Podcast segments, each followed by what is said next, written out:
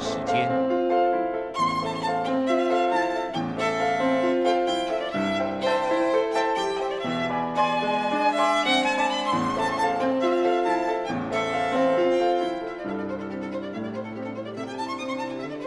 由天安门学生运动领袖王丹主讲。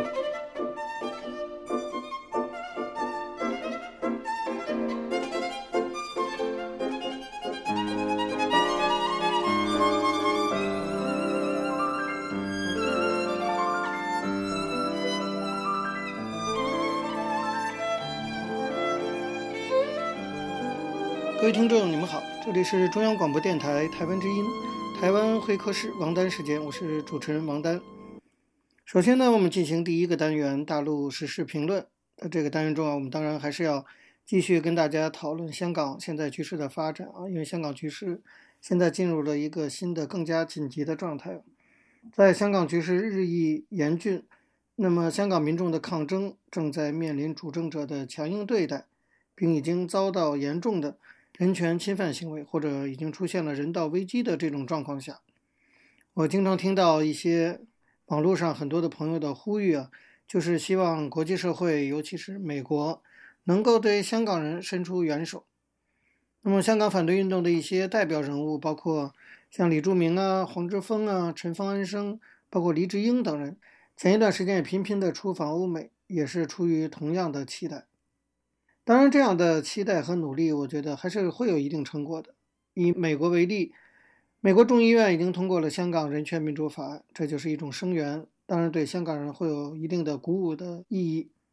但是，正如我的一位长期从事人权工作的美国朋友所指出的，即使通过了这样的法案，实际效果能有多大呢？是令人很怀疑的。因为像马格利兹法案或者《香港人权民主法案》的核心条款。就是不允许有侵犯人权记录的人入境美国，这一点其实我觉得意义并不是那么大，因为那些官员不一定非得要来美国不可。如果他不来美国，就不会受到什么制裁。更何况，法案的通过是一回事，是不是能够严格执行，执行到什么程度，那就不是国会的事情了，而是行政部门的事情，包括美国国务院，甚至包括美国总统的意志，那又完全是另一回事了。这里呢，还有一个更需要讨论的问题，那就是说，不管香港人多么需要西方国家，尤其是美国的支持，但是对于美国来说，他真的会有意愿为了香港而去牺牲在他们看来更大的利益所在，也就是与中国的关系的稳定吗？对这一点，我个人非常的不乐观。为什么这么说呢？让我们来回顾一下历史啊，以古鉴今，也许可以看出一些端倪。今年是一九八九年天安门民主运动被镇压的三十周年，在三十周年纪念前夕，美国的亚洲协会由著名的中国研究专家戴维·尚伯，就是沈大伟等人领衔，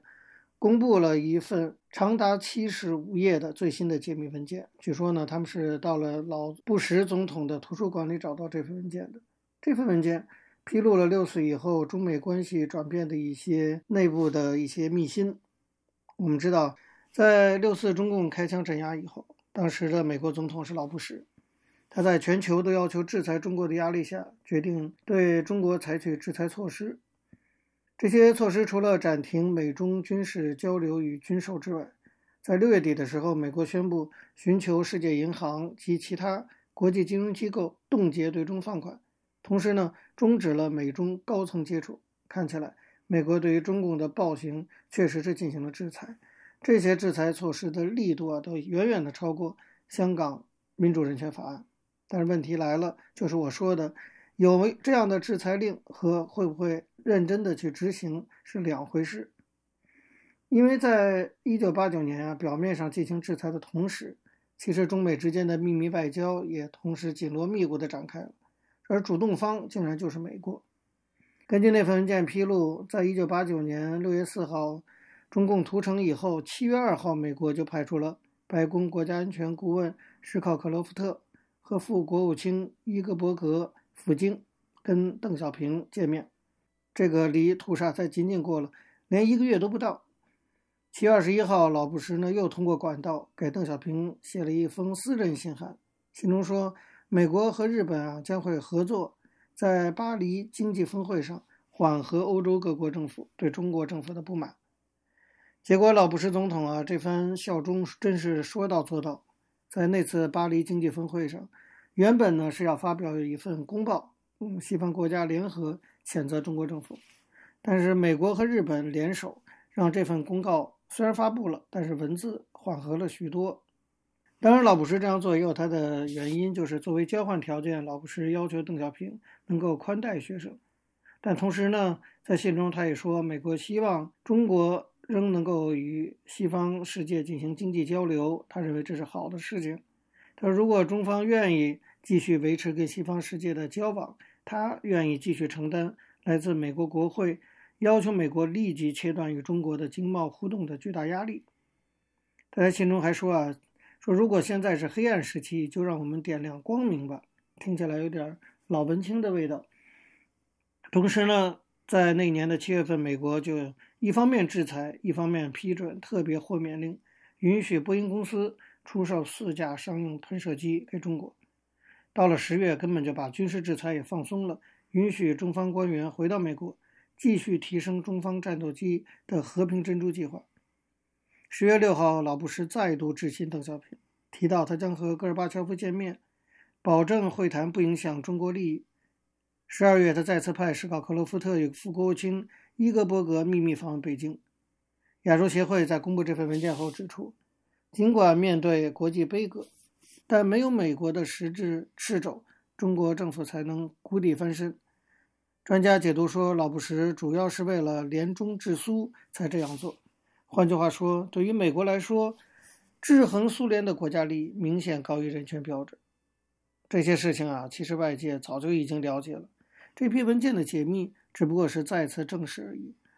而我重提这些旧事呢，只是要提醒世人，尤其是要提醒香港的抗争民众，争取国际社会的支持当然是非常必要和重要的，但是也不能完全把希望寄托在国际社会，尤其是美国的支持上。毕竟，对于美国来说，它的国家利益才是它更重要要去考量的点。所以，西方社会包括美国的支持是不是那么可靠？关键这个需要认真的去思考。对我来说，我觉得对于香港最重要的还是自己要自救，要有自己的勇气和坚持。那么，尤其是在十二日晚上啊，香港警察冲入中文大学校园，与守护校园的学生发生激烈冲突，发射了。上千枚催泪瓦斯逮捕多人以后，我们可以看到，这个形势已经是越来的越紧张了。我相信十二日这一夜的恐怖，应该是在习近平以中共政权的指令下，通过林郑月娥的港府具体执行，向香港社会传递的一个非常明确的信息，那就是北京已经下定决心要使用暴力手段来镇压香港的民主运动了。所以我认为啊。香港真正的出路在于港人是否能展现出最大的意志力和勇气，面对暴力和恐吓，仍然能够继续抗争。有句话叫做“两军相逢勇者胜”，除非对手出动军队，否则我觉得港人与中共的实力对比并不太悬殊。设想如果有两百万港人站出来，不仅是游行，而且在港府前扎营静坐，香港警察加起来只有三万人，再有能力也不可能对抗得了几百万民众。我觉得这样的压力。比国际社会的谴责会更直接、更有力、更有可能取得成果。让我再重复一遍：港人不要再对中共的让步和国际社会的援助抱持不切实际的幻想。香港要自保，必须自救。现在已经到了香港人全部站出来的时候了。好，各位听众，因为时间关系讲到这里，我们休息一下，马上回来进行下一个单元。我曾经问个不休。你何时跟我走？可你却总是笑我一无所有。我要给你我的追求，还有我的自由。可你却总是笑我一无所有。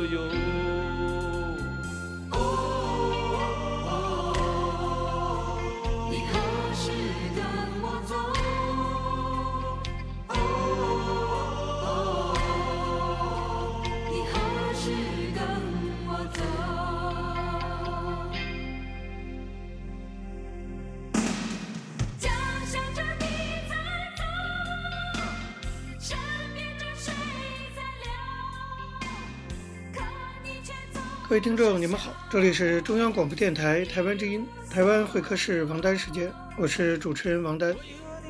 我们接下来进行的是历史回顾专栏，在这个专栏中呢，我们要根据一些当事人的口述历史，回顾一下中国改革开放以来走过的历程。我们依据的是欧阳松等主编的《改革开放口述史》一书。那么从本周开始啊，我们要介绍关于香港回归中国的大概的过程。那么相关的回忆呢，是由朱玉成做出的。在朱玉成的回忆文章中谈香港回归的问题，他说：“当英国的米字国旗降下来，英国国歌声停止的时候，距离一九九七年七月一号零时还差十几秒的时间里，全场一片寂静，大家眼睛盯着中华人民共和国的五星红旗，内心里在数着十九八七，仿佛这段时间突然变得很漫长。”当时钟刚刚敲响七月一号零时的一瞬间，中华人民共和国高亢嘹亮的国歌声便响彻整个会场。朱玉成回忆说：“当时我含着热泪望着五星红旗冉冉升起。从这一刻起，中华人民共和国恢复了对香港行使主权，炎黄子孙扬眉吐气的这一时刻将永远载入史册。这个在一百五十多年前被人掳去的孩子，终于回到了母亲的怀抱。”这是作者朱玉成啊，他一九八八年到九八年曾经担任中共香港工委秘书长，新华社香港分社的副社长。那么在筹备香港回归中呢，担任香港回归接收仪式及庆祝活动筹备委员会委员和安全保卫小组的副组长，全程参与了香港回归前的大量准备工作。那么刚才那一段就是他的这个抒情啊，那这一段这个抒情。那么再对比起来，最近一段时间香港局势的发展啊，九七回归后将近二十三年来，香港走到今天，再看当年香港回归小组准备工作的这个负责人朱玉成的刚才那段抒情诗般的感慨，真的是充满了无限的讽刺啊。那这是题外话，回来我们还是来介绍香港回归这个过程。大家知道。二十世纪八十年代初，邓小平提出要用“一国两制”来实现中国的和平统一。那么，要用“一国两制”的方法，先解决中英两国遗留下来的历史问题，那就是香港问题。中国政府就是根据这个构想，制定了关于香港回归中国的十二条基本方针政策，并以此作为中英关于香港问题的外交谈判基础。经过两年多激烈的外交斗争，一九八四年十二月十九号。中英两国签署关于香港问题的联合声明，这可以说是香港回归史上第一个里程碑。从此呢，香港就进入讨论怎么样回归中国这样一个过渡期。那么，一九九零年四月四号，第七届全国人民代表大会第三次会议高票通过了历时四年八个月起草的《中华人民共和国香港特别行政区基本法》，这可以看作香港回归整个过程中的第二个里程碑。那么，基本法的通过是保持香港回归前后繁荣稳定的一个治港的基础。可以说，八四年底到九二年十月以前，中英两国之间有合作有斗争，总的说还是在相互的讨价还价来，基本上比较和平的处理了这个交接工作。一九九二年十月以后，由于英国对华政策发生变化，香港形势出现了一些曲折反复。九一年年底，苏联解体，东欧剧变，世界形势发生重大变化。中国这边坚持共产党领导，坚持社会主义；那边呢，美国为首的西方国家被中国认为要对他们进行和平演变。中国总是觉得西方国家他不愿意看到中国强大、稳定和发展，认为西方一直在想方设法阻挠中国的统一。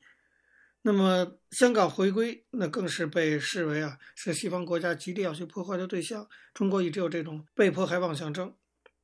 九四年的时候，欧共体通过了欧共体香港贸易关系协议，美国国会通过了美国香港政策法案，都是想从政治上插手香港事务。至少在中国政府看来，那么在这样的形势下，英国为了一九九七年以后在香港继续保持其宗主国的地位。以捞取政治经济上的利益，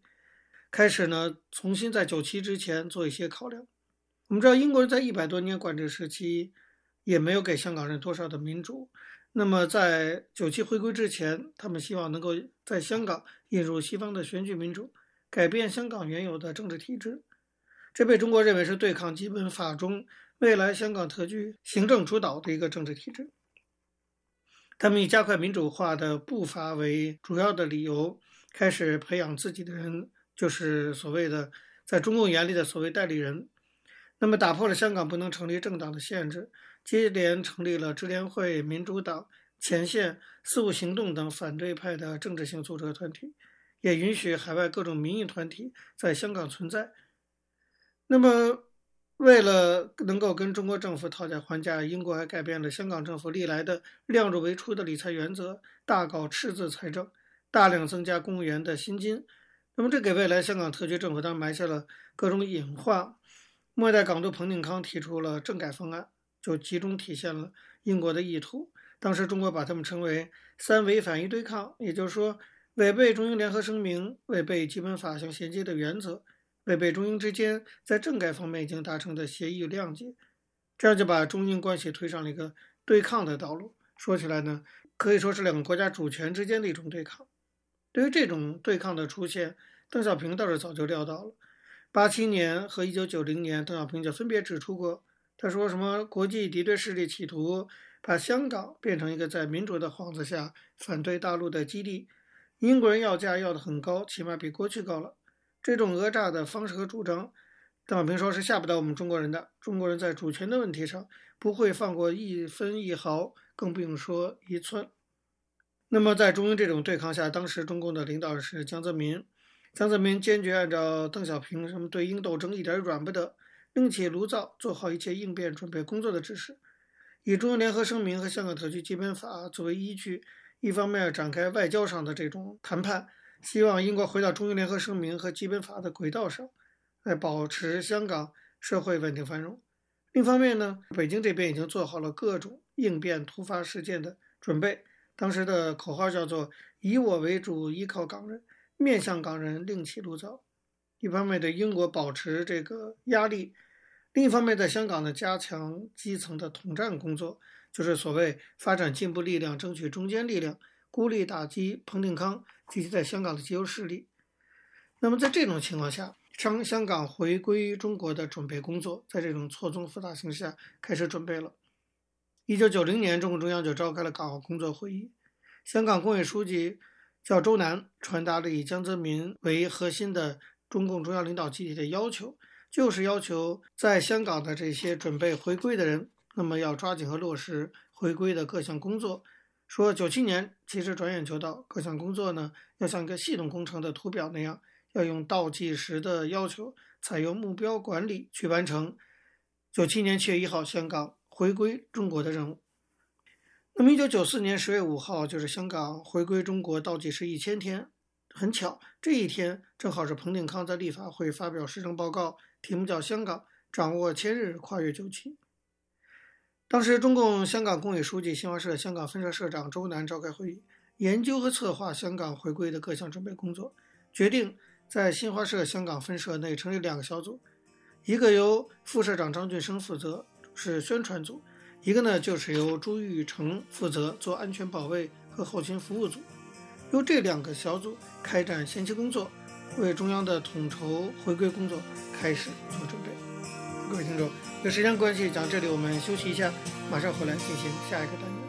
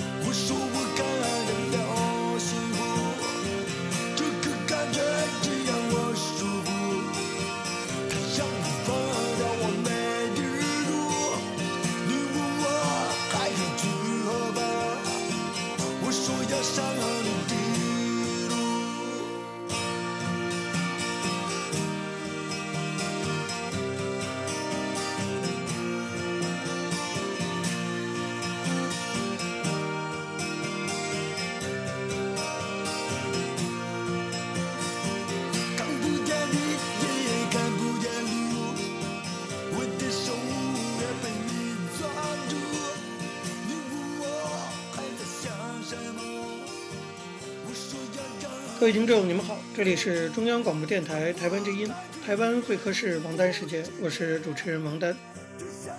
在今天的台湾经验专栏中呢，我们要继续向大家介绍一位台湾重要的政治人物，原高雄市长陈菊。我们希望呢，从他的人生经历中，可以让大家看到台湾走过的一段历史。我们依据的是张丽佳的《台湾局艺术》。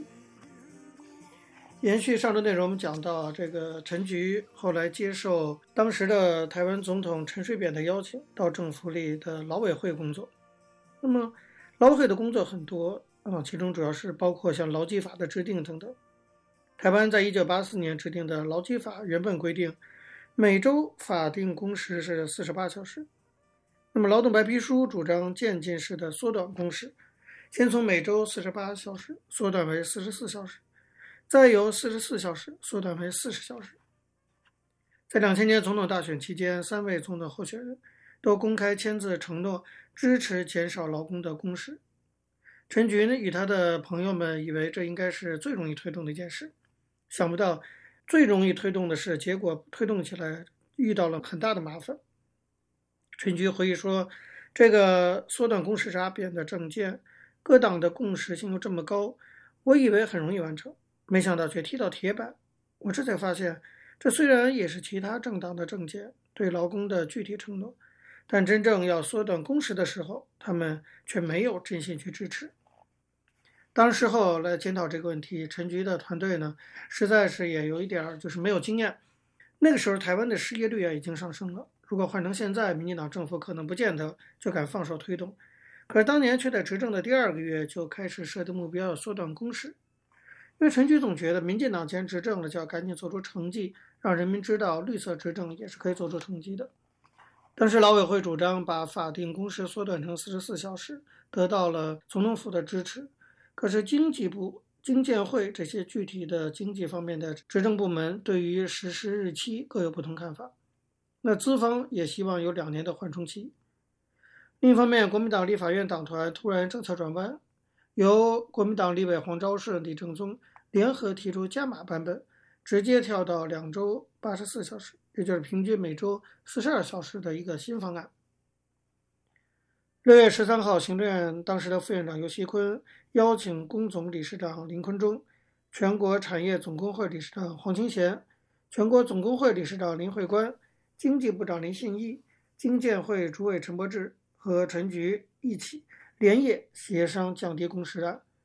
那么劳资双方达成了一个重要的协议，大家都签了名，同意从两千零一年元旦开始，把每周法定工时降为四十四小时，并给予劳工弹性休假的空间，让劳工可以每个月两次周休二日。那么劳资代表也共同在新闻局召开记者会说明。那天，劳委会原本找了电信等工会代表到劳委会来协商。说明为什么要采取渐进的方式缩短工时，希望说服大家能够有耐心，慢慢来。因为你把法定工时调整到每周四十四小时，已经是五十年来的第一次了。后来陈局接到一通电话，让他到行政院去。劳资双方与各相关部会首长就在当时的副院长尤锡坤的办公室里谈，获得共识，签署共同意见的时候，这个时候陈局当然很开心。一方面，因为这个案子被接受了；另一方面呢，他觉得建立了一个劳资协商的一个新模式。对此，他回忆说：“这是台湾的劳资双方第一次坐下来比较和谐对话、签订协定的开端。想不到在野党立委却跳起来，有人认为功劳怎么可以让行政院拿走？这是我们经验比较不足，技术处理还不够圆熟，没有让立法院共享成就，程序呢还不够周延，就造成了不必要的反弹。”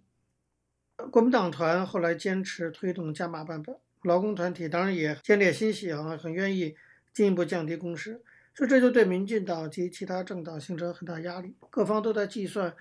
表决票数够不够。六月十六号，立法院院会决战当天，朝野党团先进行了协商，民进党、亲民党和新党一度联合提出了新方案，主张分成三个阶段，在二零零一、二零零二、二零零三年元月。开始缩减工时为每周四十四、四十二、四十小时，但是国民党团不同意，所以协商呢破裂了。最后，为了避免被劳工团体视为改革阻力，包括民进党团都转而支持国民党版本。当天中午表决的时候，出席立委一百一十五人中一百一十三人赞成的压倒性票数三读通过了修正劳基法第三十条，并且在半年后的二零零一年元旦开始实施新制。那么，劳工每日正常工作不得超过八小时，每两周工作总时数不得超过八十四小时。前项正常工作时间，雇主经工会或劳工半数以上同意，得将其两周内一日之正常工作时数分配于其他工作日。其分配于其他工作日之时数，每日不得超过两小时。每两周工作总时数仍以八十四小时为度，但每周工作总时数不得超过四十四小时。这就是最后劳基法修订大概的一个结果。那么，公示案竞标式的这种修法方式啊，让台湾社会其实付出了很大代价。经建会后来的统计就指出，受冲击最大的就是非农业部门，预估全体雇主。每年将增加一千七百七十六亿元的加班费支出，中小企业的平均薪资成本将增加百分之十八点七五，许多中小企业经不起这么大的冲击，攀升的失业率一路上升。陈菊说：“啊任何有利于劳工的措施，他都乐观其成。但是有些事情也不是那么简单的。”陈菊回忆说：“日本用了十年的时间，让法定工时由每周四十八小时缩短到四十四小时，结果台湾不到三个礼拜。”就从四十八小时变成两周八十四，一周四十二小时，这样快速的缩短方式几乎是不晓得怎么去运作。表面上看起来似乎对劳工很好，实际上在没有充分准备下，对台湾的经济上的竞争力造成重大打击。陈菊说，当时企业界强烈反弹，好像全台湾景气发展受到阻碍的责任都在劳委会身上，让我们的压力非常的沉重。民进党在野时期虽然与国民党各有政党立场。然而，即使意识形态不同，只要法案内容有利于社会民生，人民利益绝对优先于每个人的政治立场与意识形态。政治人物从政的目的是什么？反对杯葛或许很痛快，但是对人民有利的事，民进党不敢反对，也不敢乱来。陈菊说，在全球化的过程里，企业的竞争不是只有在本国之内，必须跟其他国家竞争。以各国的稳健经验，必须透过一定的讨论程序。劳资比较和谐和缓的方式来进行，让企业有时间做准备，不能这么跳跃，一下子让雇主付出一千七百七十六亿的代价。修法的过程在立法院完全没有充分讨论，只是因为政党恶性竞争，不按牌理出牌，甚至让首度达成劳资和平协商的机制因而破局，这是非常不好的做法。陈菊说，真正对劳工好，应该是在有准备的情况下，循序渐进的缩短工时。企业准备好了，才不会无法调适。他回忆说：“我当当时站在维护劳工的立场，工作权是一定要优先考量的，不能为了推动周休二日，反而害许多劳工失业，变成周休七日。为了减缓冲击，我们后来不得不修改劳基法，采取弹性工时，结果又引发了劳工团体的抗议。台湾粗糙的立法品质，立法委员及政党不负责任的政治操作，在这个案例之中，真的是显现无疑。”这当然是民进党执政以后第一次碰到了执政遇到的困境。好，各位听众，今天的台湾经验专栏呢就到这里结束了，欢迎大家的收听。如果各位听众对我们的节目有任何的指教，可以写信到台湾台北市北安路五十五号王丹收，或者是电子邮件信箱到八九六四 @rti dot org dot tw 给我。我是王丹，下次同一时间再见。没有烟抽的日子，没有烟